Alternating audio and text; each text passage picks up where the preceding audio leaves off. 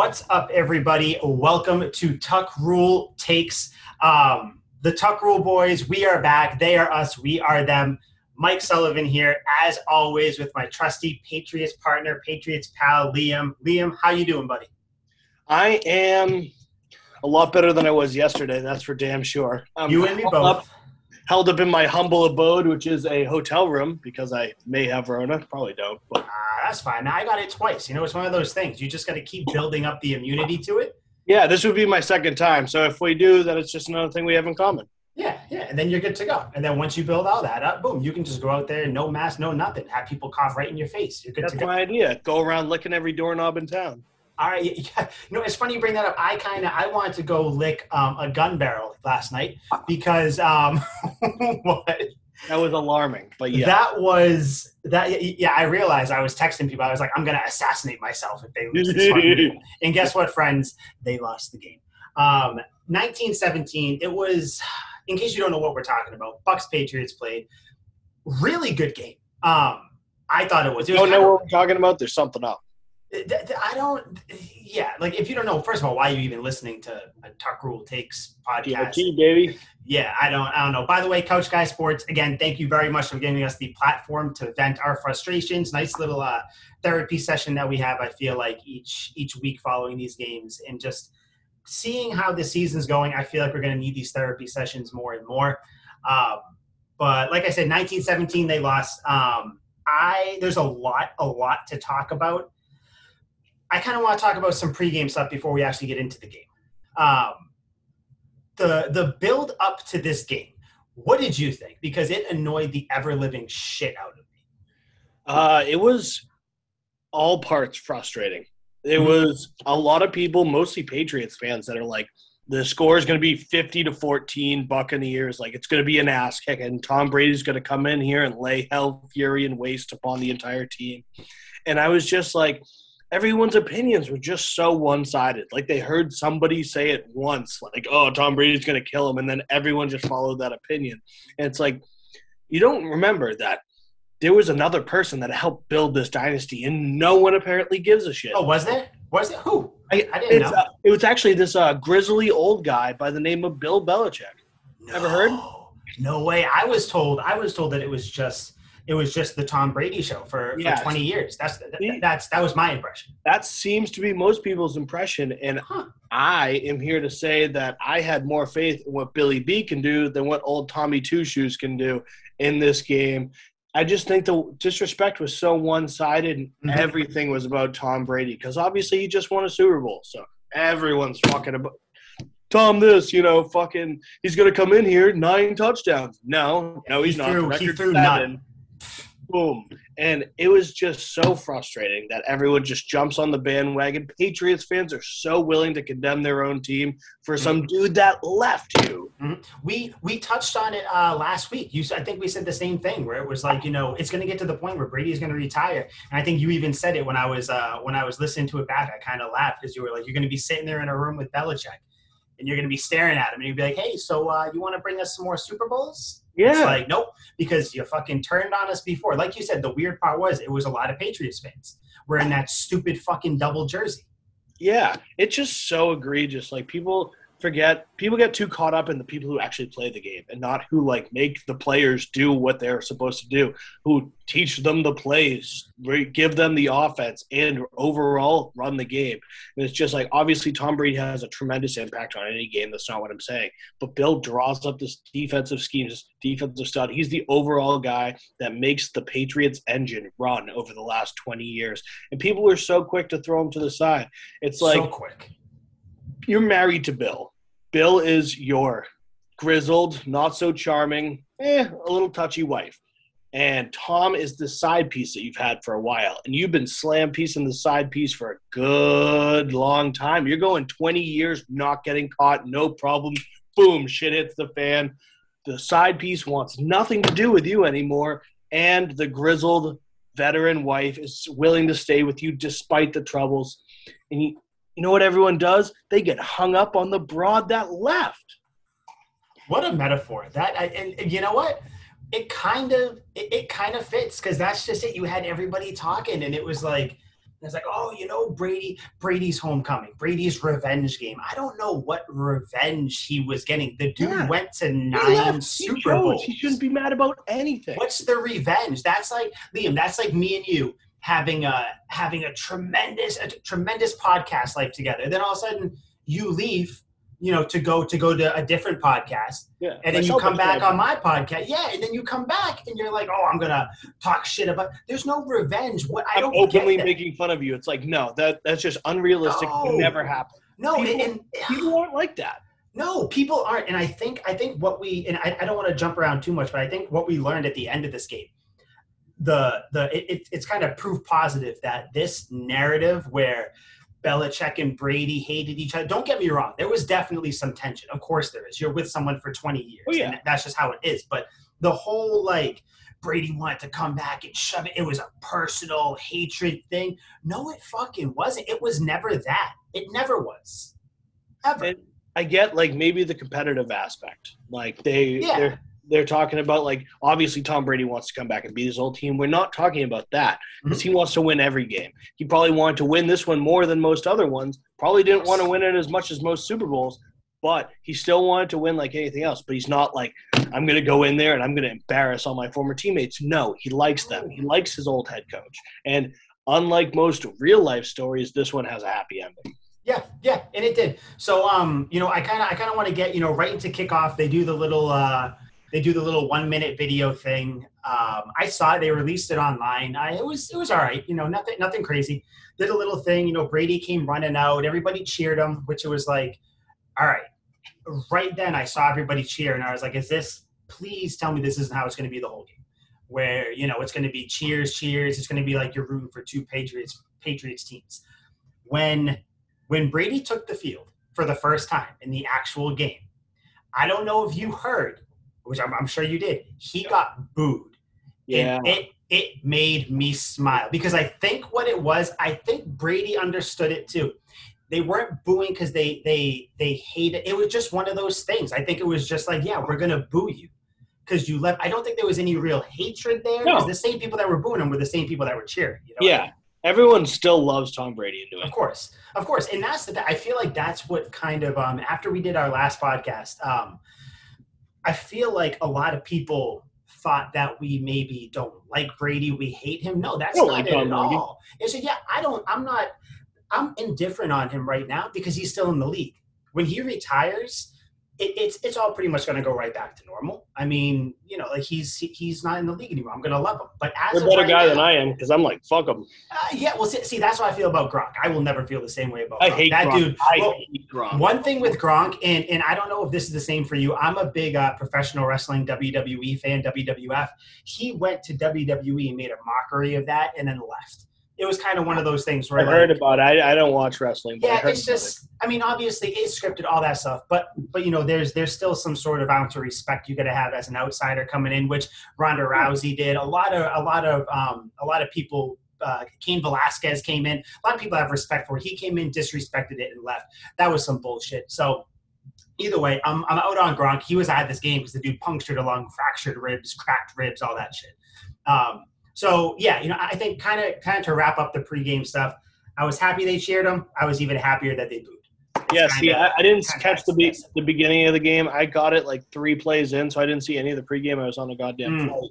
But um, I, I went back and watched the highlights. Obviously, they don't show the pregame in that, but that was that was the big talk. And any Patriots fan page, all my friends were like, they booed Brady. Good for that. Yeah, yeah, yeah, and it was good. I, like I said, I think it was one of those things where there wasn't any that much hatred at all. It was just, it was nice to see. I was happy they booed him.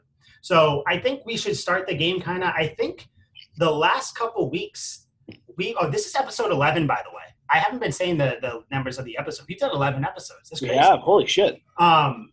Anyway, but yeah, I think we should start the game how we've started the last few weeks. I think we should start with Mac Jones. I feel like that's where we've kind of brought up Mac Yep. Jones. Good game. I don't want to say great, but it was a pretty good game. He was 31 of 40, 275 yards, a touchdown, and a pick. That I know you can't take a pick off someone's off someone's resume, but you can still put this one on him. But if you watch the play, he put it, it hit Agholor. It was a it was a great throw for what it was. the ball's wet. Who knows? It was going to be a tough catch. Bounced off his hands, went into the defender's hands. Whatever. Still a pick, regardless. Um, good game by him. He set the NFL record for 19 completions in a row. Yeah. Fucking again though. I take, it. I take it with a grain of salt because he was firing like you know in intermediate levels of the field. He was Yeah. it was short passes and intermediate. It wasn't anything crazy, but 19 passes is still 19 passes in the league. Yeah. That's fucking Yeah, hard. that's the thing. Because even though, like you said, I mean, a, a lot of them definitely were, you know, 10 yards, little less, little more. But my, because I was driving home today, I was having this conversation with myself, kind of like getting ready to talk on the podcast. And I was like rebuttaling myself. So I was like, well, you know what I would say to that?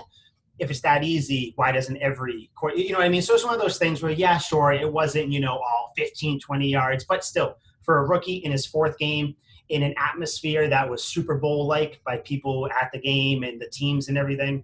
For him to kind of, you know, step up to that, you know, that pressure that was on him, 19 completions, it was still still impressive. You know, could- and could it be more? overall, he threw the ball 40 times. That's a lot. We 40 times, talked about Trevor Lawrence. Yeah. it. really, really efficient. But I do have some concerns with Mac after this game. Yeah, yeah. Well, uh, let's let's get into it because I have I have some good things to say. I mean, that was really. I mean, he he threw the ball really well. I thought um, he's getting fucking slammed, and we'll talk about the O line in a second. You got to fucking tighten that shit up. But but what do you think? Do you have concerns with him, his talent, his skill? What do you what are you thinking? Because I don't So know. there was uh just you know I don't know if it's the whole he's under fire thing, Mhm. or maybe it's like rookie just getting used to it. But there were just a few reads that most successful quarterbacks wouldn't make the throw that he did or attempt the throw that he did. Especially the biggest one that stuck out to me late in game. He's rolling right, so he's out of the pocket. There's no immediate pressure, but he's rolling out right. He knows he's got to get rid of the ball. There's a sideline. There are guys coming behind him. Space is condensed. And he throws it across his body. Instant no. Almost Instant got no. picked. Unless you are Patty Mahomes or just Patty Mahomes, you don't throw across your body. Brett Favre got destroyed through his career trying to make these dumb plays across the middle, and Mhm. it's just never advised by anyone. So he throws across his body Yep. directly into the arms of Devin White, and Yep. thank Christ he ended up dropping it. Devin White wasn't expecting it. I don't think. I don't think so either. What? he kind of like, and then it just went down, and thank God he was looking at. I think it was Jakobi Meyers who was Yep. sitting on a curl route over the middle. Yep. And it was just one of those things where I think he was feeling the pressure and trying to get rid of it. Mhm. Seeing goes to a little bit when he could have taken his time, maybe look downfield. Hell, get to the sideline, throw the ball out of bounds. Who knows? Yeah, yeah. You know, could've I been- I there agree. could have been multiple other situations. So Mhm. just that, no, I don't want to base it all on one play because for the most part he threw the ball well. A Mhm. couple of out routes that he nailed early in Oh. the game were a little suspect toward the end. Agholor had a fumble catch on the left sideline, which I was like, oh my god! I thought that was going to get picked and brought Yeah. back pick six. I was like, the defender was right there. I was like, But oh that that in the in the replay that was kind of on Agholor too. They were Yes, saying because he didn't that was, completely come back. throw. That So- wasn't a throw, but it, it could have been better. It wasn't Mhm. perfect. I think the mistake is always in the middle. So again, with Mhm. back, it's all about ball placement, where you're putting it. Agholor kind of had to make a good play for it, even though he screwed it up. He ended up getting it back. It ended up being a first down. Everything was fine. But it's just like one of those things where I am. It, I maybe it's rookies, and maybe I'm overreacting here, but I was just slightly concerned with the decision making, even his pick. I didn't love the play. I didn't love the throw. Yes, Yeah, again, like you said, you may not think it's his fault. I think he shouldn't have even thrown that ball. There was there were multiple other options where I, I would have it. rather him squeezed it in and made that than you know it just it in my eyes it wasn't ideal for mm-hmm. him. But then you know, like you said, nine incompletions, thirty-one of forty. That's a damn efficient game. 275 yards is a lot of yards, even in a passing league. I'm Mhm. used to the early 2000s style of football. So Yeah. two, uh, 2000, 200 yards is a good amount of yards, especially for a rookie. I will absolutely take that damn near 300 yards. yeah. It's it, it's it's good, and I think I I share the same uh the same little bit of worry that you do, but I think I'm kind of chalking like the, like the throw across his body. I'm chalking that up to he is still a rookie because I Yeah. think what I think the the the Patrick Mahomes of the world, I think that kind of jaded how everybody thinks rookies are going to come in and play. Yeah. You know, I think uh, we have to remember this is still his fourth game. again, it's not an excuse for him to make a bunch of mistakes into his to his um to his you know whatever he hasn't made that many mistakes, but he is still showing that he's a rookie here and there. And like you said, that throw across the body. Um, he is still, you know, he he never looks frazzled at all. I think it's just sometimes the dis, what what throw he takes is what he just has to tighten up. That's what it seems like. I will say one thing: the dude moves in the pocket like a fucking Oh 12 year vet. It is. I was watching with uh, with uh, with my in laws, my wife, and everything. I turned over to my father in law and I was like, "Holy shit!" Like you would think that he's been in the league. Like blitzers coming right in his face, side steps, steps up, hits hits Kendrick Bourne across the middle for 15. That's the exact play I was I thinking. knew it was. I knew it was. coming. just a quick step, and he was out of the play. He was not He making just that stepped play. like it I was nothing. He stepped like it was nothing. And then on the plays where he was throwing, on that pick, he got fucking drilled. Yes. And and I'm not I'm not blaming the pick on that. I'm saying it more to say that he's standing in the pocket, you know, which I guess it's it's something you like to see because you got to think that the O line's going to start protecting him at one point. It's nice to see though that he's not afraid to stand there, take the shot, and more often than not make the throw. Um, but yeah, I think overall Mac Jones um, still. I I'm kind of waiting for I, I don't know, call it I, I don't know. I'm sitting there, you know, waiting for him to to fuck up and everything.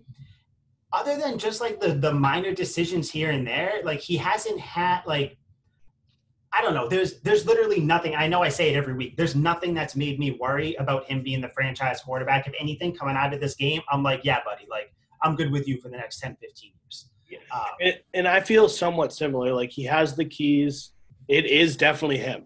Like Mhm. there's no dispute. What am I gonna Nope. say? Like Jarrett Stidham. I was just gonna say Jarrett Stidham. Everyone I know with the name Jarrett's a complete utter failure. So like Yeah. I'm sure he's no different. And I do not. Obviously, he's not the answer. Cam's no longer there. It is Mac. It will be Mac Mhm. for at least the next three years. And if we absolutely hate what we see there, I'm sure Bill will move on, kind of cut it.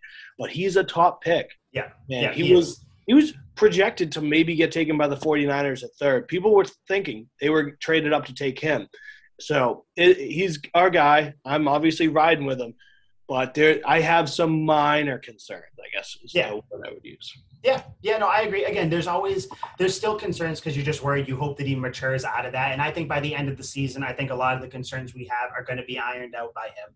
Yeah. Um, so you know, Mac, obviously, we talked about him. He's good. What I really like to see, and I actually I mentioned it to you before we started the podcast, he spread the ball around a lot. You had Jakobi Meyers, eight catches for 70 yards. Kendrick Bourne, five for 58. Nellyville, three for 55. Brandon fucking Bolden, six for 51. Loving Hun- it. Hunter Henry, four for 32. Final. Yardage, yardage is whatever, but four catches. That's what I'm, you know, he's getting involved. Yep. Damien Harris, two for 30, and Jonnu Smith was three for 14, but he had the touchdown. Yep. So, you know, it's kind of in uh, fucking our, our Lord and Savior, N'Keal Harry, one catch for 10 yards. Um, I hope, I- you know, we're not going to talk about Harry because I don't want to waste time on him, but I hope he comes back to be something. Um, I was, those two parts of the offense, the receivers and the tight ends, and Mac Jones, I was impressed. I think that that, that offense right there, you can win with them. The part that is, I'm on my last straw with it, is the offensive line. Yes. Oh I- yeah. I don't I I understand this is a position group where if one person goes out, you're not used to playing with the other person, then you start rotating. I get that. And that only gives you so much leeway though. You cannot let your rookie quarterback get hit 12 times. He's been hit 29 times this season, which I think once all the stats update, that'll be first in the league. 29 times. He got sacked four times on Sunday. You can't you can't do that. You can't do that. And the Bucks defense isn't good, which maybe you could chalk that up to him having the 275 yards, but like they are really not that good of a defense. Their their strength would be the pass rush, and even then, they, their best pass rusher, JPP, the man. Even though I fucking hate him as a Patriots fan, he's a damn good player. He Seven was out. fingers. Yeah, he, he was out. Yeah, I know, seriously. And um, friggin' so I thought he, I thought this would be a good game. Like he wasn't going to get sacked much, and then as the game's going on, I'm like, oh my god, it's exactly like the last fucking three games. Dude, once once I saw that Trent Brown was out, which again, I'm still shitty. I'm still confident that Brown's going to come back probably next week or the week after because like nothing's there's no reports saying otherwise. It's always he's close, he's close. So I think what they're doing is they don't want to rush him back because I think you can see how important he is. I think if I'm going to make my thing, I bet he comes back week six or the same time that Gilmore comes back. I think. I think that's that's when they sounds like week back. six is an easy dub if that's the case. Well, I mean, we're playing the Cowboys, so it's going to be easy regardless. Yeah, yeah. Um, yeah, yeah, yeah, America's fake ass team. But um, but yeah, you know, again, the offensive line, you gotta you gotta protect them. I was happy with the running backs blocking the blitz, but I mean that only that can only help so much. You can't if Mac Jones is going to be the guy, you got to protect him. I'll give you one more game without Trent Brown, or even with Trent Brown, and things start to suck. But you have to protect him. You have to. And I think once you get Trent Brown back and everything, and you know the line starts to jive, you can get back to running the ball because Liam, the New England Patriots tallied a whopping, whopping total of negative one yards. Now, before I pass the ball to you, the Bucks do have an elite rush defense. In fact, when the Cowboys played them, they pretty much they didn't run at all, yeah. and they have Zeke too. So who yeah, he's he's better than what the Patriots have at least. And you know, again, so and I kind of I wrote a I wrote a little grading system on everything earlier today. Couch Guy Sports, go check it out. But um, I I don't want to eviscerate the running game yet because they had a buck 25 to start, 101 in the next game. They had 49 yards against the Saints, but again, they were trying to throw their way back in there. So okay, I'll give you the pass. But this game, though, I get the Bucks have a really, really good uh, rush defense. But dude, negative one yards. Come on.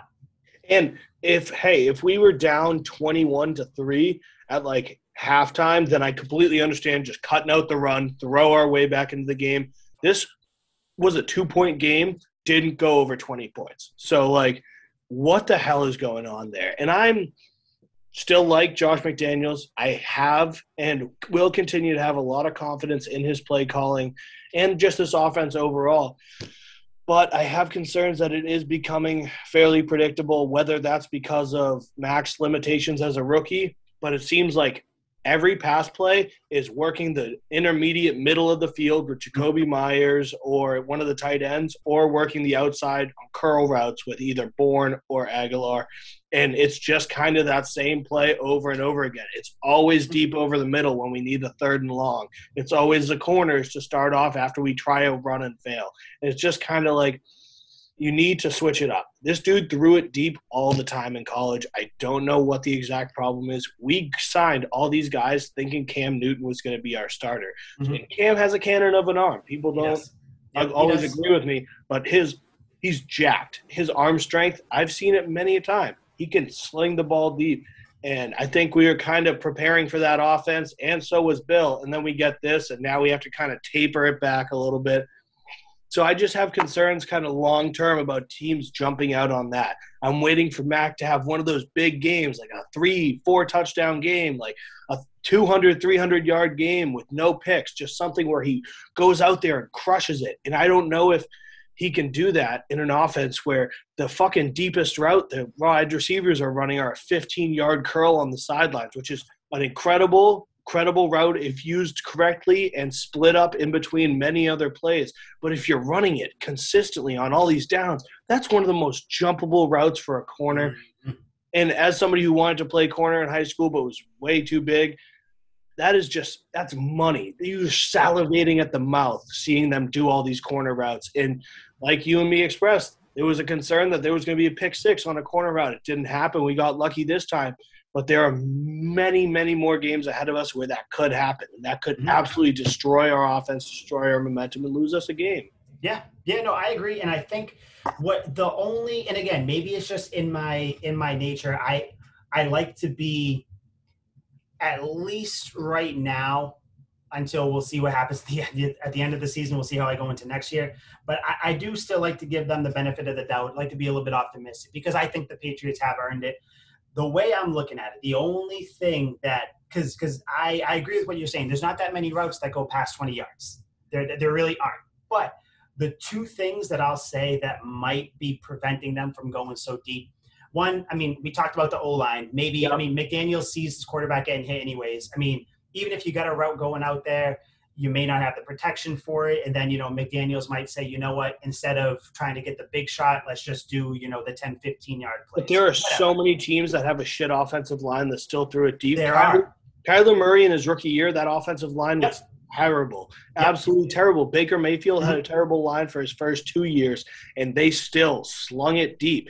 I get it. If you truly have no protection, you can't go deep. But you're going to get, I'd be hard pressed to find five plays in this game where he had the amount of time to throw it deep. Mm-hmm. There just weren't route concepts to go deep, or if there were, they were either covered or he didn't look that way. Yeah, yeah, yeah, probably not. And honestly, you know, I don't, I can't, I can't say one way or another because I haven't, you know, seen the film or whatever. But I would tend to agree with you. I think that it's, it's it's it's a mix of a couple things. It's that I do think, like I said, first four weeks it takes a while for things to get going. I get it, but now things got to start getting going. Okay, no more excuses. The first four weeks are done. So that whole excuse that I used for you, where you know extended preseason, that's done now. You're going into yep. week five. You're going into week five against the Texans. We'll talk about it a little bit before we before we get out of here. But you should be able to open. You should that should be a get right game, improve it game for you. So I think things have to start getting better. I don't, it's been four weeks now. Trent Brown isn't back. He'll be coming back, but you gotta figure it out. Like, I don't know what you have to do. That's not my job, but you have to figure it out because even though you almost beat the Bucks with those 10, 15 yard plays, a couple 25 yard plays here and there, that's not going to work every game because not every defense is going to have a porous, horrid, horrendous pass defense like the Bucks. Yeah. So and I, team, I teams are already scheming. Like the way football works is not everyone is like Bill Belichick, where they just mm-hmm. take it a week at a time. Like I think the Bucks almost lost last week because they were kind of so hyped up about the Patriots that they were kind of looking forward. I think a lot of teams look forward to the bigger teams on the schedule. Like mm-hmm. say you're playing the Texans one week, but then the week after that you're playing the Rams or the Chiefs. I think for the most part, they're like, these plays are going to work against the Chiefs, so they'll work against the Texans. You know, we got to do this, this, and this. The better teams require two weeks of preparation. There's a reason there's a huge week of nothing, the Pro Bowl, in between, you know, the, the conference championship game and the Super Bowl. Mm-hmm. Like, teams need those extra times to prepare for the bigger teams. And if anyone is preparing for the Patriots ahead of time, they have four weeks of not a very impressive offense. Mm-hmm. Yeah, yeah, yeah. Again, I, I think I, I think what you're saying is right. I think it just you. Um, starting next week, I'm gonna be full board. Listen, man, you got you got to get the offense into gear. I don't yeah. care what you have to do because, like you said, teams are gonna start scheming against you.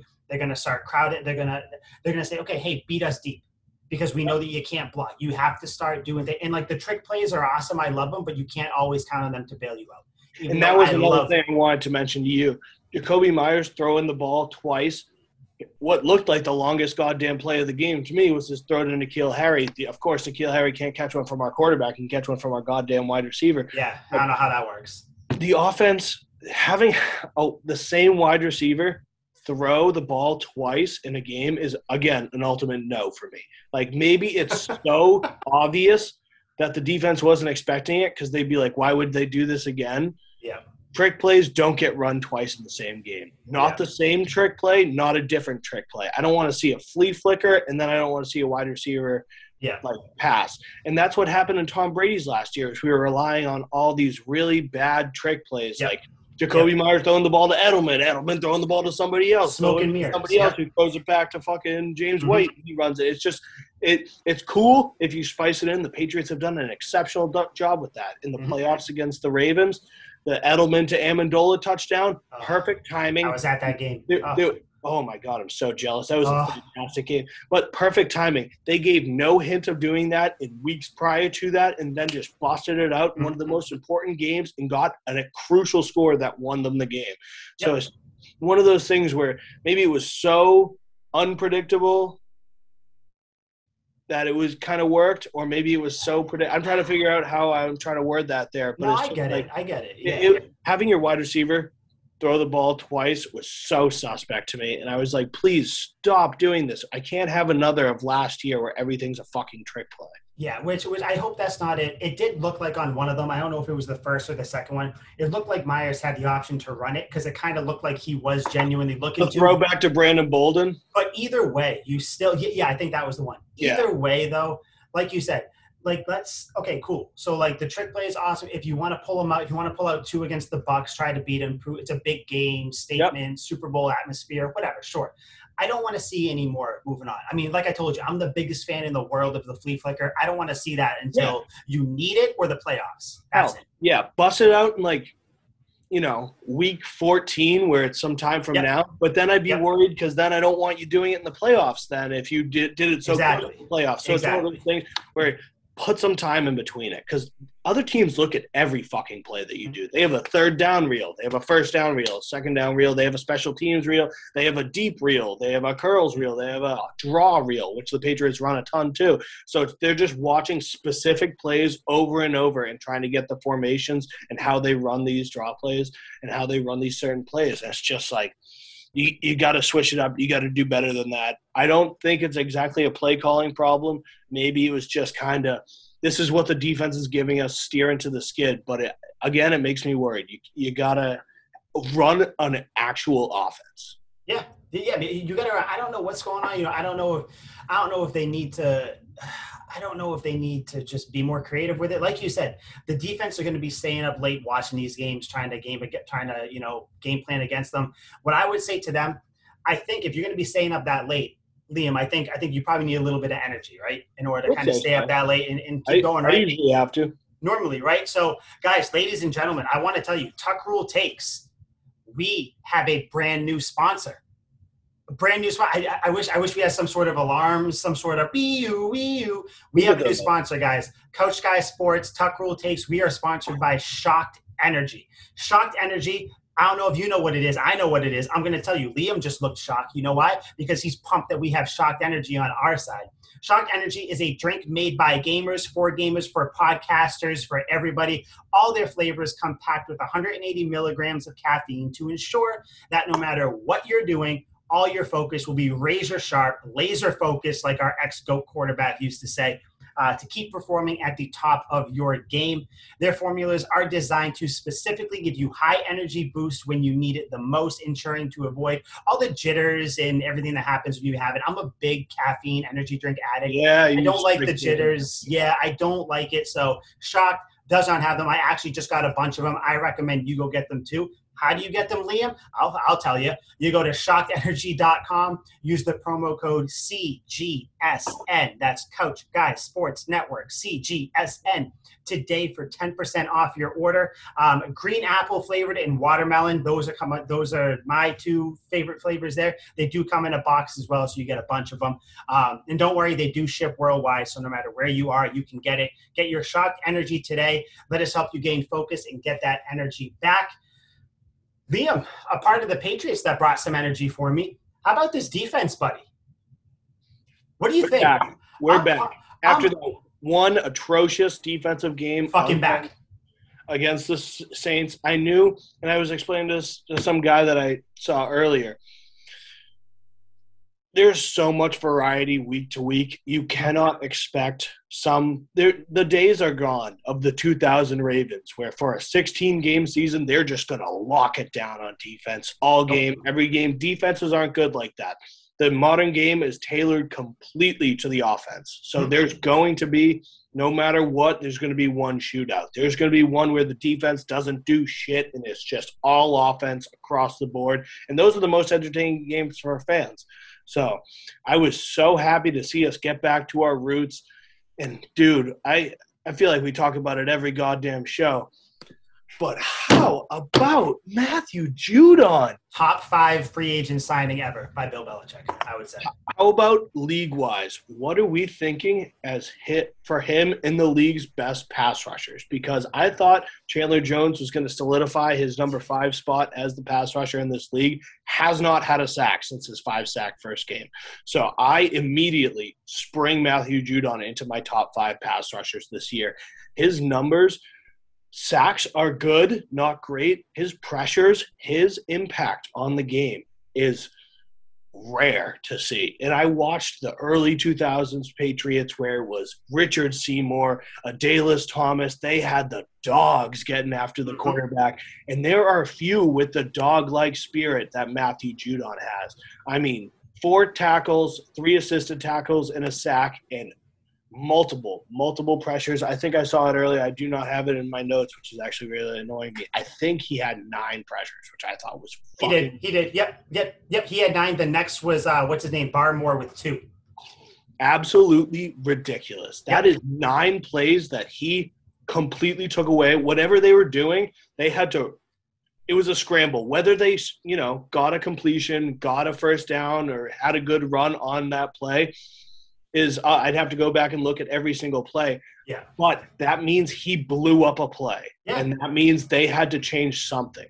Yeah, they had to chokehold. If you look, he got um I, I forget who was blocking him, but they got called for hands in the face. It wasn't hands in the face. The dude had him in a rear naked choke. He yeah. was trying to and, that, and then there was another play that didn't get called that he was getting choked even worse, held even worse, and they didn't call it. Which you know, I'm not going to sit here and bitch about flags. That's not what I'm going to do at all. But um, you know, it's just like you said he is disrupting. It seems like at least at least a couple plays a drive. He's oh. he's disrupting. Whether he's getting back there, whether he's taking on blockers and freeing people up, or honestly, what it always seems, he's just pushing the guy right back into the. It's when he sacked Brady. I think it was the first or second drive or something. He sacked him, and you could tell that he said some shit to Brady because oh, Brady oh, yeah. kind of like pushed him off, and I was like, "Oh, you fucking get him, Judon." I was, yeah. Um, I love Matt Judon. I love him in his red sleeves. I already ordered a jersey. This dude all week, and we pointed out last week, was pissed. Mm-hmm. Pissed mm-hmm. about the only thing they're talking about is Tom Brady.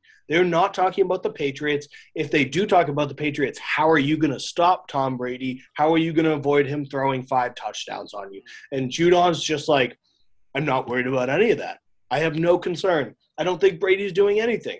And I was just like, this man has supreme confidence. At six foot three, 275 pounds, this dude manhandles offensive linemen. He throws they, them around. Yeah, they can take out a lawsuit for the terrible, terrible assault that he puts on offensive tackles weekly. It is so crazy. And Bill's defense is perfect. They move him from the inside out, just like they used to, the Texans used to do with uh, J.J. Watt. Mm-hmm. They have him all along the line. So you cannot specifically scheme to block this guy. If Demarcus Ware used to be one of the best rushers in the league, they started putting other tight ends on that side. They started putting running backs in the backfield, they would commit three guys to him because they knew he was always coming off the right edge. Judon, you cannot stop him. He moves in the middle, he moves outside, he's all over the offensive line, switching sides, and it's just hell, absolute hell. If I'm at the line of scrimmage and I see this diesel of a man, like steam coming out of his nose, probably growling and making noises. Probably, yep. I'm just yep. standing across, like, somebody help, block him, block Dude, him. He pushed he pushed the left tackle into the running back on the sack of Brady. He had the left tackle. The running back came to try to chip him. He was like, "Nope, push them both out of the way." It's embarrassing. And these it guys is. train their whole lives to stop him for five seconds. Can't do all it. they need five seconds is a lot of time. A lot of time. And that's all they're trying to do. They cannot, cannot do it. No, it's Matt Judon is. I mean, we, have said it enough, and I'm, I'm going to keep saying it till it's not true. He is. He is going to be the Patriots' defensive MVP. There's no way he's not going to be unless he takes a massive drop off, which I don't see happening. Because honestly, he's getting better and better as far as I'm concerned. He Watching is. him play, he's getting better and better. Another guy that's getting better and better that no one, I think, was kind of an underappreciated signing. You might have heard him because he came from your fucking Philly trash team. Uh, the Green Goblin himself loved the nickname. Jalen Mills. He has been getting better and better each week. Which each week. A huge relief to me because he struggled mightily for the Eagles. Yep. And oh yeah, I remember. That was, that was the biggest knock early, and maybe call it the first couple of year like jitters. Playing corner is a horribly difficult position, and he was a corner for the Eagles. We moved him to safety, and we play him at that weird what Brian Urlacher made in college where it's like a linebacker. They call it strong safety, but it's not. It's like basically a linebacker, but he, yeah. he intercept, he drops into pass coverage, he rushes and uh, stops the run. But he can just he's an extremely solid heads up player and i just think everything that bill gave him he's just taking it all in. Bill goes all right you struggled in one-on-one coverage with the eagles. Your zone defense for the eagles on the outside was piss poor but i noticed when they're cutting inside when they're running slants when they're running the inside curls you're much better. So now they just moved him to the safety position. They have him hovering the middle and he is not afraid to tackle either. That's like oh. his big thing. He's the green goblin like he likes to take people out and he does. And he does. Corner, he hits. Yeah, and as a corner, that's all you can ask because most corners, when somebody gets outside, a running back gets on the outside, they're like just hoping they can shoestring tackle him, not no. this guy. That's uh, honestly, if you're looking at the whole Patriots because I kind of want to give a shout out to the whole defense, because like I said, there's not with with this team, there's not much that I'm gonna that I'm upset about because I think it was just a game where you know you had a good game. Of course, there were mistakes. There was the J.J. Taylor fumble. There were a couple things, but just it was just a it was just a game you lost. Back to the corners with Jalen Mills, J.C. Jackson, Jonathan Jones. They are not afraid to tackle every single one of them. In fact, when Jonathan Jones went out, that's when Tom Brady started to attack Justin Bethel, who is a special teamer, but you had to bring him in. That's when Brady started to attack him and move down the field. It, it, like, I don't know if the game's different if Jones stays in because he was not shutting down, but he was taking care of AB. You had J.C. Jackson taking care of uh, Evans or Godwin. You had Jalen Mills switching on him too. The, Adrian Phillips, by the way, I don't know if there's someone in the league I would rather get hit by less than him he is a beast. You have McCourty who's still doing his thing out there. I am fucking in love with this defense. And guess what, guys? You still don't have your third round pick, Ronnie Perkins from Alabama, who by all all you know the scuttlebutt and all that, he's gonna be pretty good. And guess what? You have a former defensive player of the year coming back in a couple weeks in Stephon Gilmore. That is another reason why I'm not worried about this team long term. I just need you to take care of business until that time. Take care of next week, take care of the week after, and then go from there. This defense is fucking incredible. I don't care what anybody says.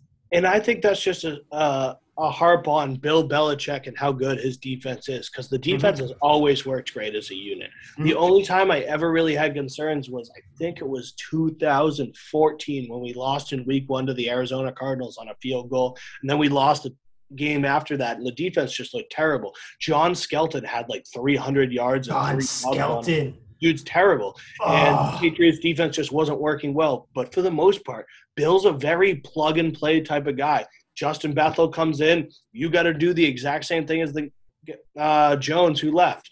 And it's just he must build an extremely easy to grasp grasp scheme for these guys because they all seem to work as a unit perfectly. It's like the old saying, uh, no force formed against us shall prosper. And that's what this defense is. They are work as one unit. Yes, Judon stands out. Yes, I particularly love Dont'a Hightower. Yes, Devin McCourty is one of the most underrated safeties in the league.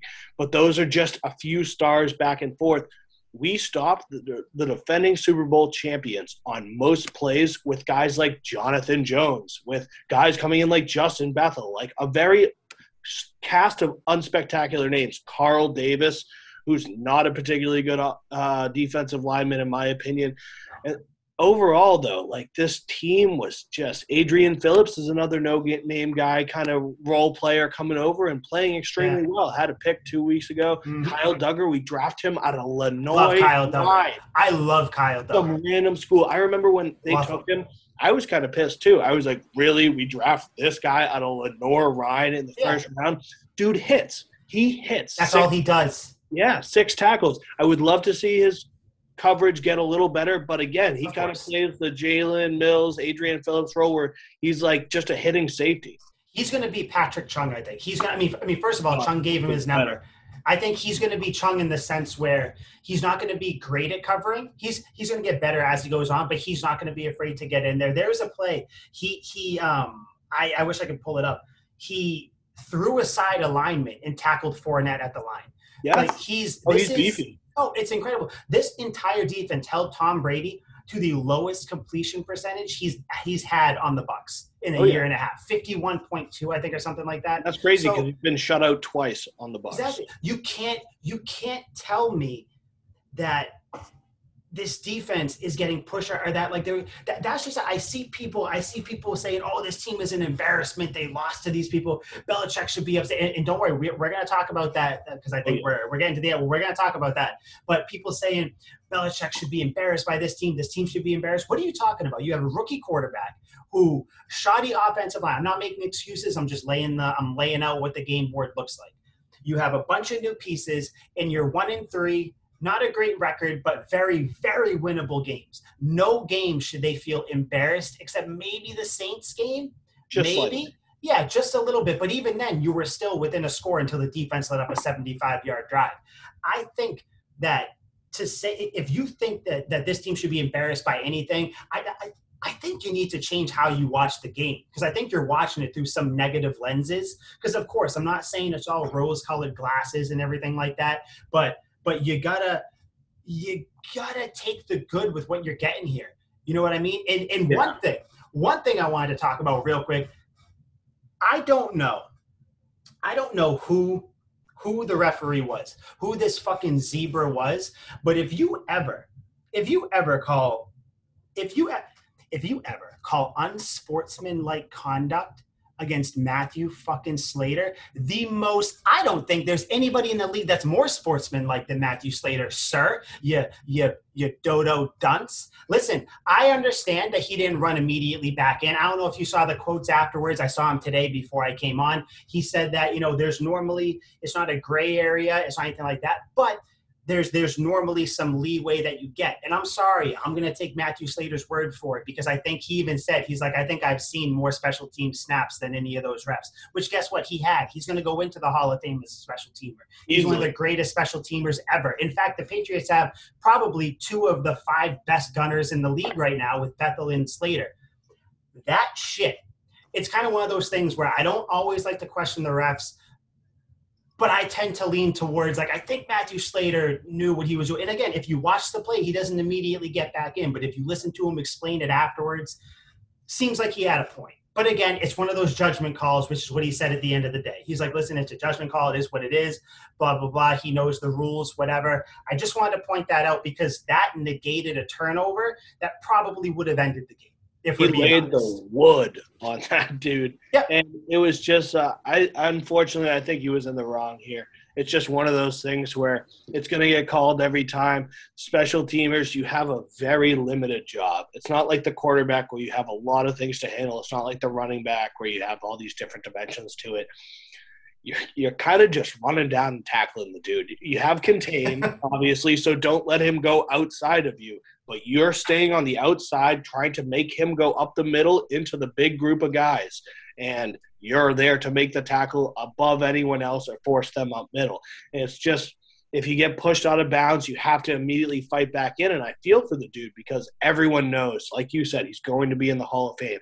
They had two guys just tossing him out of bounds, just right on him. He got the old Calvin Johnson treatment in the red zone. Oh, just two guys yeah. who are immediately like, "Don't do anything, don't move, I'm going to stop." Uh, and they're just kind of like right there. And I, I totally feel for him, but dude, sell it. Maybe you know. Yeah, he didn't pretend, sell it at all. Try and pretend like they're, you know, doing something wrong, that they're pushing you a little too hard. Hell, trip over somebody on the sideline, like fucking fall and try and sell like that they pushed you into somebody or mm-hmm. something like that. You can do a lot better. And if you are a wily vet at this point, where he has done this for so many years, for mm-hmm. so many Super Bowl teams and so many contending teams, that it's like that you know this is a big game.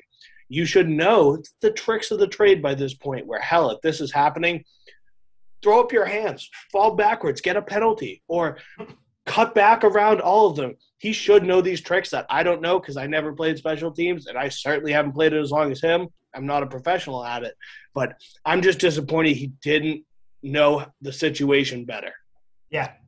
Yeah. I mean, I.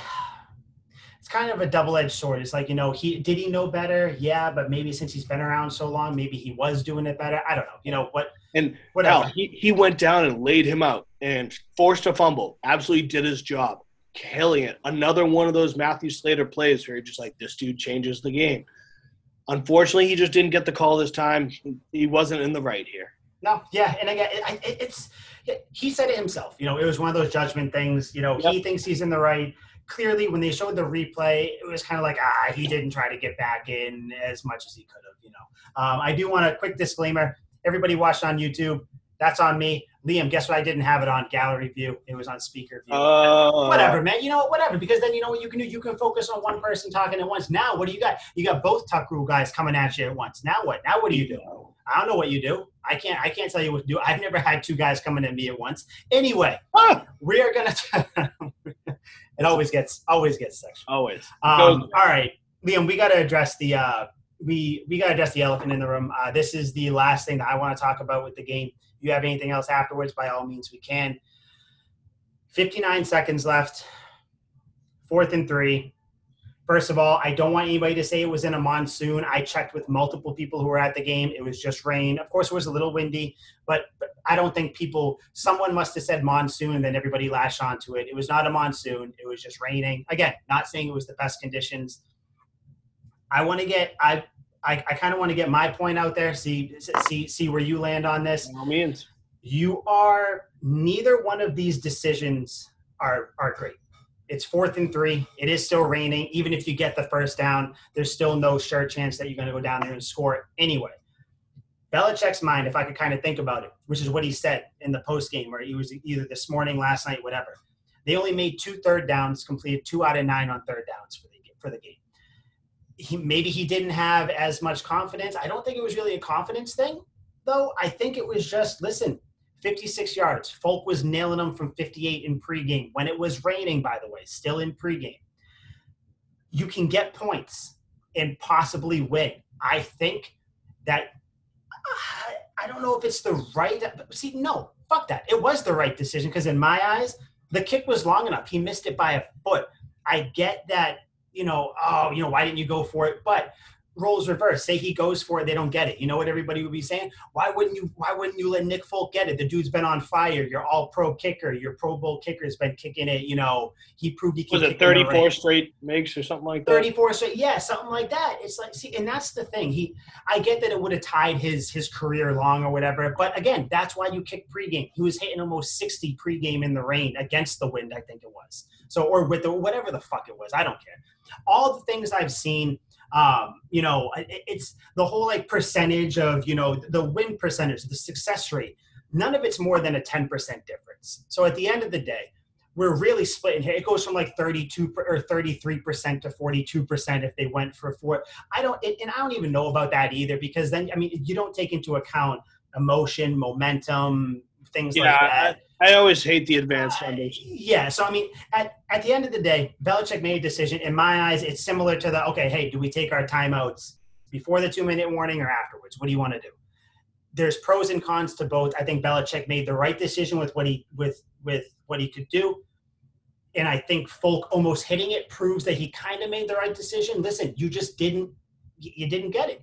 Folk's been immaculate since he's been on the Pats he just missed this kick. That's it. That's that's my take on it. I don't think Belichick should be embarrassed. I don't think Belichick cost this team a win because other than that, Belichick put on a master class in my or as close as he could in coaching on Sunday night. So, what do you think? That's my thought. It's it's a very it's a very I don't know. I could I don't know. Like that's I don't think there's a right or wrong decision. I think he just took what he felt was right and it just didn't work out. That's what happens at the end of the. Yeah, it's almost a lose lose situation in that sense. I don't know. I, I I kick the tires on all the ideas here, and I kind of struggle to even know which one I definitively think is the good answer because I Me totally too. get it. Like the thir- the thirty four straight makes, like he was crushing it, but I got off the plane from what was ninety degree and sunny weather to Boston weather, which it was raining, it was cold, it was shitty. Um, yeah, it's not ideal for anything in hell. We kicked a game-winning field goal against the Raiders to go to the Super Bowl from Adam Vinatieri, so maybe that was kind of caught in Bill's head. We can get another iconic elements kick, mm-hmm. but I don't like it. I don't like it. I think fourth and three is something you got to go for in this game because if they get it, it's an ultimate defeat for the defense. And this defense hadn't been able to stop them for the most part uh, throughout the game. I I really, really yeah. struggle because it, it's fourth and three. It's not a lot. I don't trust their run to uh, us to run the ball and get it. I No. think maybe we could have surprised them and like got the first run of the night there, but even then, I don't particularly trust it. But Mac has been immaculate throwing within five yards. It seems super easy, and Bill specializes in running those goal line, those need like two yards, you know, have two wide receivers go out and run a route. Technically, they're blocking, and then just have someone slip out into the flat and throw it to them there. We saw it in the Falcons Super Bowl with Danny Amendola had two two point conversions, doing plays just like that, where you need two, three, one yard. You just whip it out there and let the guys make a play. And hell, I think Nelson Agholor. Jakobi Meyers and Kendrick Bourne all have exceptional open field ability where they can make a guy miss. Mhm. Nelly and Jacoby slightly more than Bourne. He's more of a possession receiver, but I trust all those guys to get all they they're huge. Just fall forward for it. So Hunter Henry, just just kind of do a quick a quick Yeah. four yard stop. a- any of those, and we have been exploiting the tight ends over the middle there. But I just think if you get that fourth and three, it's an instant momentum killer. This team's defeated. Whether we can go in and get a closer field goal or score, I think you're far more likely to score. We kicked this, and there was a minute left on the game, so there's that's plenty of time to do some damage when you're basically in the red zone there. So Yeah. I, I struggle there. I think they totally should have went for it it's it's a very gray area, and I'm oh, we even doubting myself. We Huh? needed. You know what I think? I, I actually just thought of this. Do you know? And and I hate I hate to bring him up because it's a it's a touchy subject. I think this game missed James White for that reason. I think if James White is in the game, I think maybe Bill thinks about it a little bit more because on those third downs, you all James White reminds me of the Kevin Faulk type, where it's always he would go out and kind of catch the little, you know, the quick little passes. I don't know, but I, I mean, you got to think James White would have made him think a little bit more about it. I, I don't know. Again, like you said though, I don't feel, I don't feel super strongly one way or another because I think at the end of the day, both of the decisions there's there's risk. I think there's ju- almost there's a little more risk with kicking it because you're kicking, but there's there's this about the same amount of risk each thing. It's kind of I don't know. It's just like you know, it's it's almost like at the beginning of games, you can question everything. It's like, hey, why did you defer the ball? Because now Brady scored first, and then it turned into that. That didn't happen. I'm just saying hypothetically. It's one of those things where I don't know if he if he makes the kick.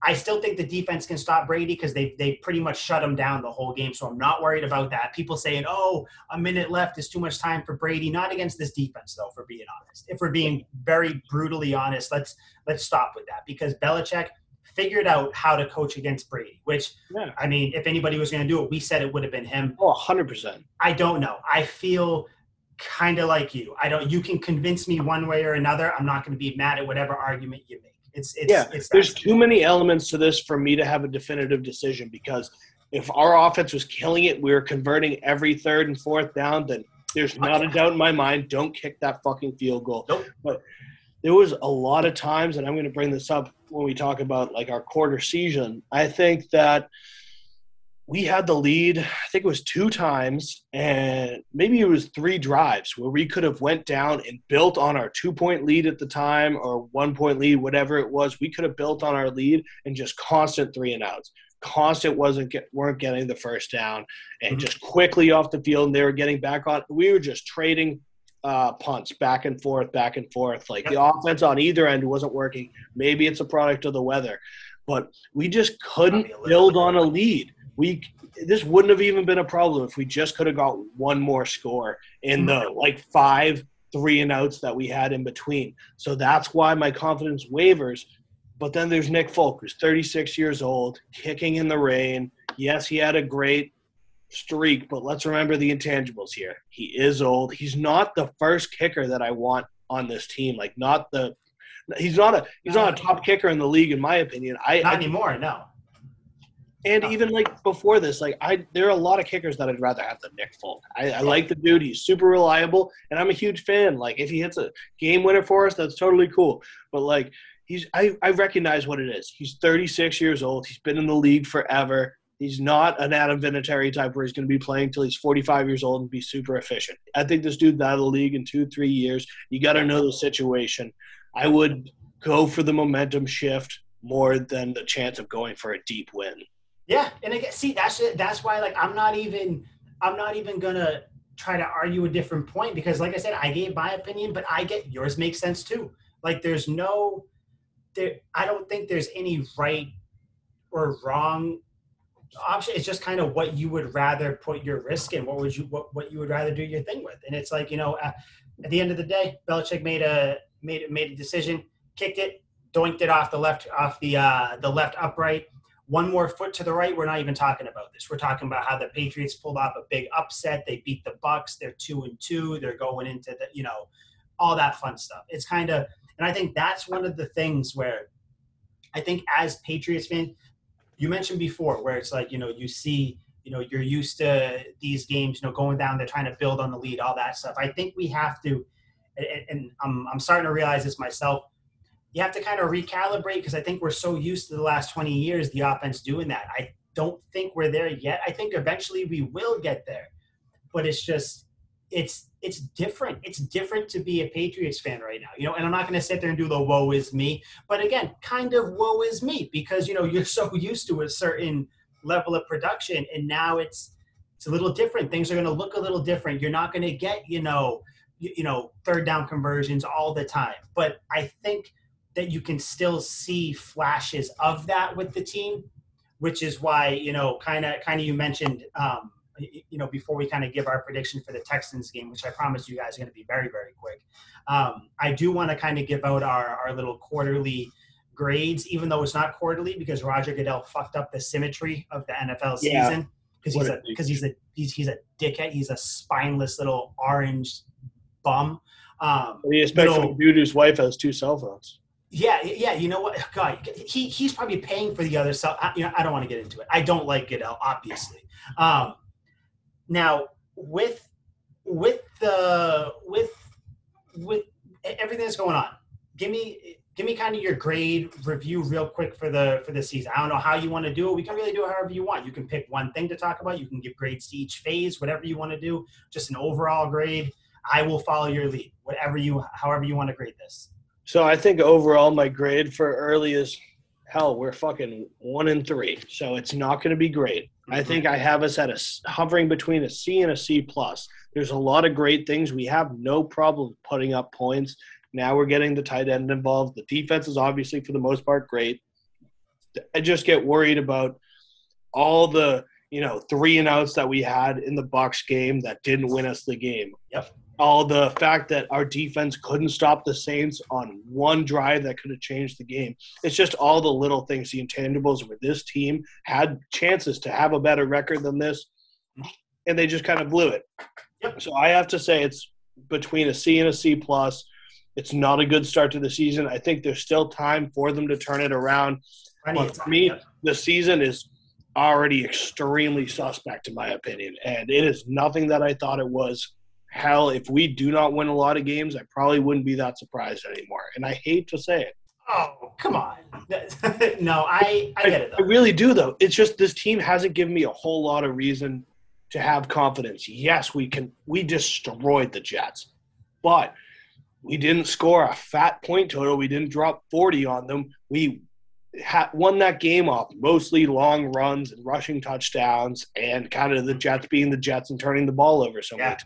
Yep. In this, we couldn't really exploit the biggest weakness of the defense, which was the terrible secondary. Yes, he had two passing touchdowns, but it's also there was a lot of other times where he didn't have success against this awful, awful defense. Mm-hmm. And call me a prisoner of the moment. Maybe I'm too captivated by the 2020 vision here. I just, I'm worried. I'm worried that I don't want another losing season. Yeah, and you know, I I sense your worry. I can see it in I can I can see it in your face. I can hear it in your voice. And if you think I'm not I'm not copying you, you can like I said, take a look. Coach Guy Sports. My overall grade for the season, I gave him a C plus. Reason being, like you said, at the end of the day, I have to. You are still somewhat what your record says you are. You're one in three. I I get you could have beat Miami. You know if you know, if um, if Harris doesn't fumble, you probably beat Miami. Uh, the Saints game, okay, whatever. You know, we'll call that a loss. It is what it is. You could have beat the Bucs. You know, think about it. If they make that field goal, they go for it on fourth, they get it, whatever it is. You could easily be three and one. But again, you're not. You're one and three. C plus is my thing. I I think and again, I'm putting stock into it. This team is growing together. I think they're going to get better as they go. The next three games, you have the Texans, the Cowboys, and the Jets. Those are three winnable games. I think if you win those three games, you're back to four and three. And then you go on a couple of tougher games. You got the Chargers, the Panthers, and the Browns, which I do still think you pull out one, maybe two of those. I win. think you definitely lose one of them. Um, so I think that's why I'm still optimistic on the season because like you said i know you say you didn't want a losing record i'm not even really i don't call it call it just kind of me thinking of like past teams or anything but i'm also just thinking of what this team looks like kind of looking at the schedule too i don't think because i think you beat the dolphins if you play them again you beat the jets I think you beat the Cowboys and the Texans. I think you take one from the Bills at least. You know, the Bills are going to beat you one time because you know yep. they're just good teams. Um, so you know, I don't. I don't think. I think you make it in the playoffs as a wild card, and then at that point, whatever happens, happens. I have no no crazy expectations at that point. My expectations are getting to the playoffs. That's what I. What about this team even instills that confidence in you? Because yeah, hell, we we should have buried Tom Brady in the Bucs. We should have had at least one more touchdown, maybe two. And hell, mm-hmm. maybe one of those was because of J.J. Taylor's fumble. But a lot of opportunities were missed by Mac too. And with the defense doing the best it can, we're going to win some games. The defense is going to help us win plenty of games. But they, like I said, it's a modern league. They cannot be good every single game. And I would bet there's going to be two, maybe three more games where they're just not good, aren't really a factor. So there's just been nothing that I've seen from this team that really tells me they're going to even make the playoffs. Yeah, well, I mean, you know, like you said, I mean, you brought the defense. Defense to me, that's that's really going to be your force there. Yeah. Just from what I've seen with Mac Jones and kind of like how everybody talks about him, it all kind of jives together. I think that he's just progressing. He's gonna, he's he's gonna make the better decision more often than not. And I think that those bad decisions, like we brought up, the throwing across your body, maybe picking the wrong read, whatever it is, I just, I just think, and again, call it maybe just me having too much faith in Belichick or any or the coaching. I just think that he's going to get a little better. He's going to continue to progress. I, I, I refuse. I fucking refuse to think that the offensive line is going to continue to be this bad. So that's that's, that's a strong point for why this could turn around no, once we get our stud left tackle back. Exactly. And, and, again, I'm not saying because I mean I'm, I'm kind of looking at the schedule. You do play the Titans, although Titans just lost to the Jets. I know they had a lot of injuries, but still, Titans lost to the Jets. You know that's still a loss. The Colts, they're kind of up and down. I think you can pull one out against them. Uh, the Jaguars, I think you beat them. I think you beat Miami. Um, like I said, you pull one out against the Bills. You play the Falcons at one yeah, point. Yeah, the Falcons that's a win. So again, I mean, if you kind of start to add those up, that's that's a 11 and 16, 11 and 6, 10 and 7. Does 10 and 7 get you in the playoffs? Does 11 and 6? It, it might, at the very least, you're going to be fighting for it. Yeah. You know I mean? And I, I think it's going to come down to tiebreakers. That's why I think you got to beat Miami. You got to beat the Jets twice. Um, you know, I don't, I don't, that's, that's why I think that they're going to make the playoffs. It's strictly, I don't think that the worst parts of these team, of this team is going to stay bad. And I think that even if you bring the offensive line to being a little above average, even if you bring the running game back. Because think about it, once the running game gets going, the play action is going to open up. That's when your deep passes, I think, are going to open up. Yeah. You know, again, it, it's it's one of those. I'm obviously projecting what I think is going to happen, but you know, that's that's what we're doing. So I think the hopeless romantic in you is coming out a little bit too that's, much. That's that no, yeah, a little bit. Um, but, yeah, know, a little bit. Again, I, and then I'm also like I said, I'm I'm looking at the record. The who yeah. who who we're playing moving forward is a big part too. Yeah. Um, so I think just strictly that, I think that you are at the very least, you are in position in the last few weeks to make to, to make the playoffs. And I mean, you do play the Dolphins at the end of the year. What if that game right there is going to decide who gets into the who gets yeah. into the wild card? And then hell, I'll have faith because I think the Patriots have a better chance than the Dolphins. So maybe my opinion will change come week eight. I just think even hell, if it's a close game against, it won't be a close game against the Cowboys, but if it's a close game against the Panthers, or hell, maybe even the Falcons, it's a close game. This team just doesn't seem like it can capitalize on the opportunity to win a close game, and I haven't seen it yet.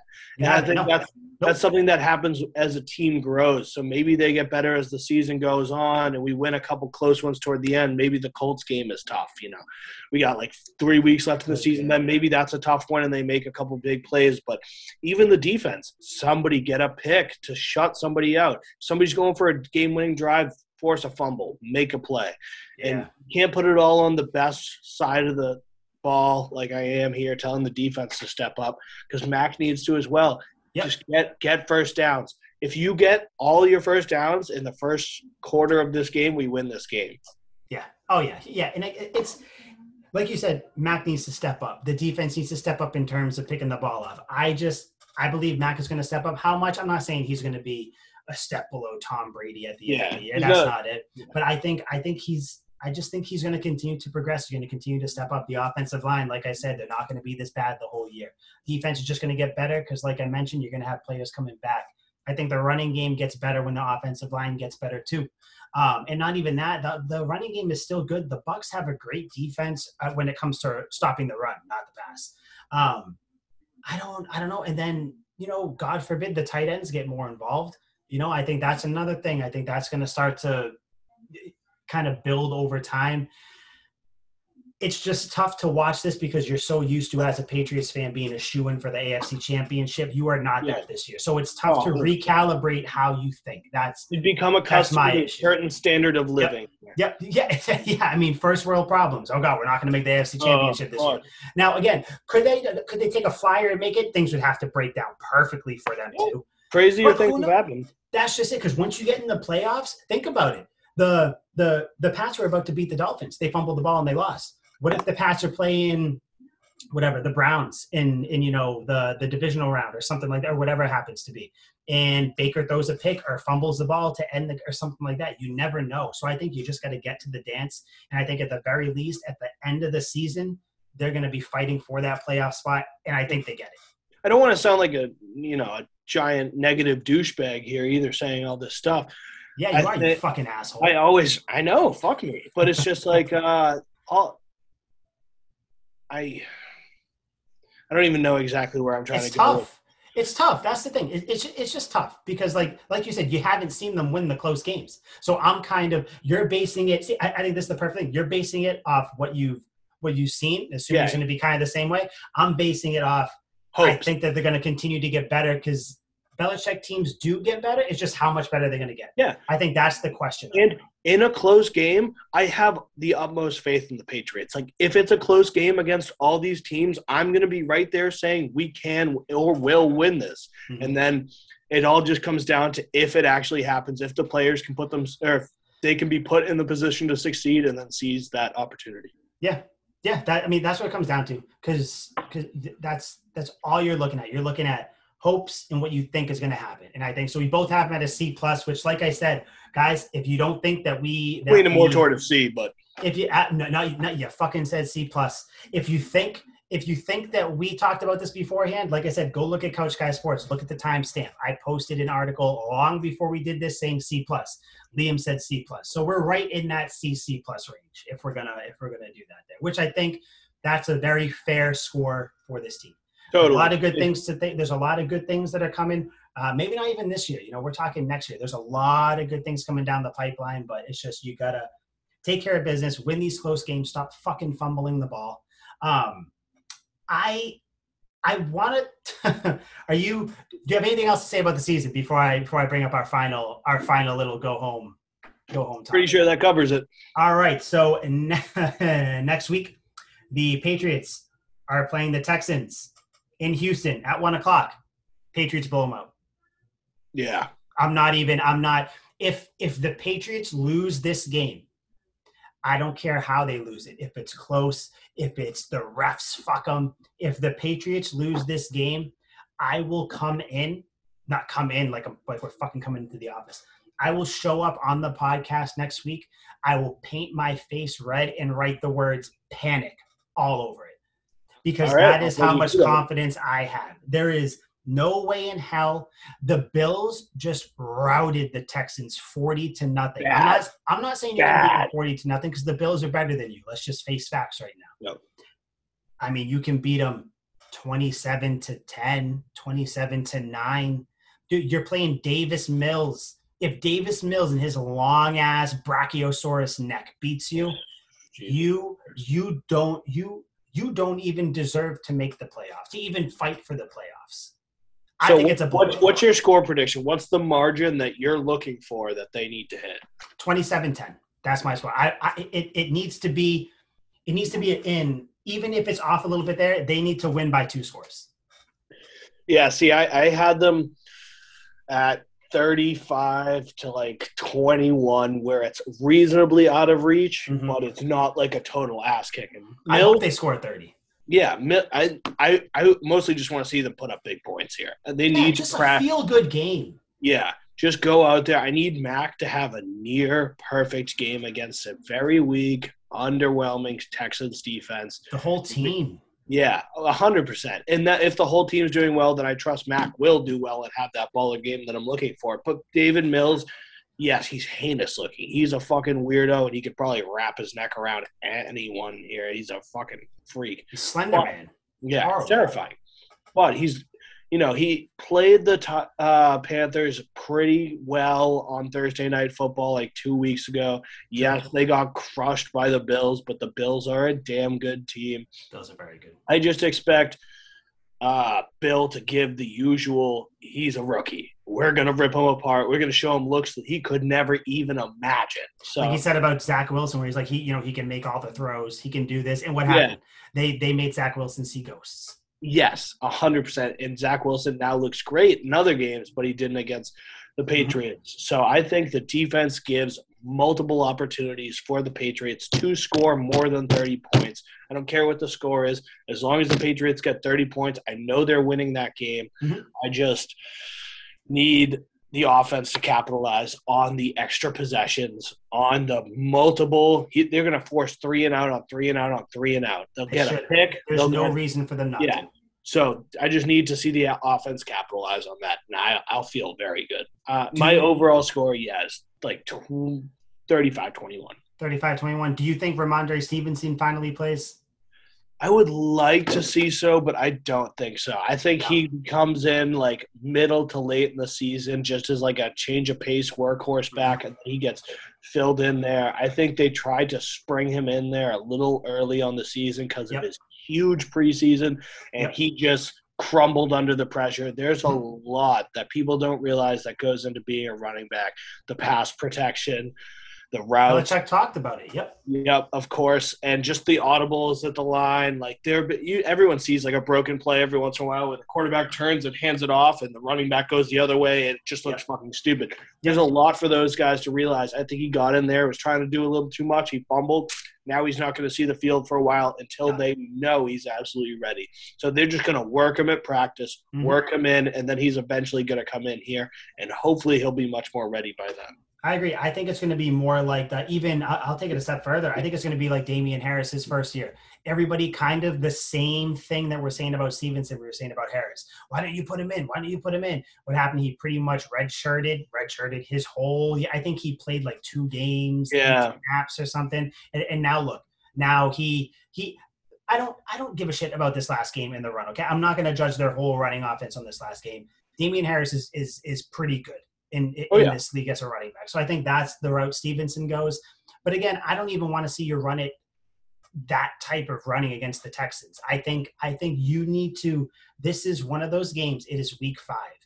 Everybody knows you say 4 weeks that's extended preseason. This is week 5. You need to come out this needs to be a get right game like I said. You need to run the ball, throw the ball down their throats, down that long ass neck. You got to you you need to make a statement here beat a team that everybody else is beating. It gives you momentum going into the next week against the Cowboys. Hopefully, you pull that out. You beat the Jets again, and then, like I said, you're four and three, and you're right back in the mix. Yep. This is a big game to decide the season. If they lose, we're probably fucking tanking. If we win, Oh, I told you if they lose, I am, I and I am one of the most optimistic. I'm gonna hold you to that too. Please if they do. lose, if they lose, I'm waiting for that face paint. Please do, please do. Um, it, it is on here. Whatever the date is, October fourth. Um, we're recording this right now. It's nine twenty nine at night. Holy shit, we gotta get out of here, guys. I I am going to wear a red, all red mask face. I'll paint my whole fucking body red. Panic all over it. Going red face. what? That is how. Yeah, red, red face. Like what's his name? Bruce Arians. About three minutes into the game. Um, Gonna look like the red skull out here with a I am beard. I fucking will. Um, but yeah, I think I think we're both on the same page. You're gonna win next week. You got to. It's gonna be a feel good game.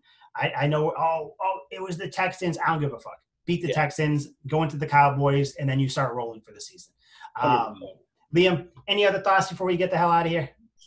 Summed it up perfectly, baby. Yeah. So uh, I think overall, the loss sucked, but um, good things to take from it. Um, I think there's a lot to be optimistic about. Cautiously optimistic. I think that's kind of that should be everybody's stance going forward. I think you're very cautiously optimistic until they start showing you reasons to until they start showing you reasons to think otherwise. So, um, guys, Pats fans, hang in out there. Hang, you know, hang hang your head up high.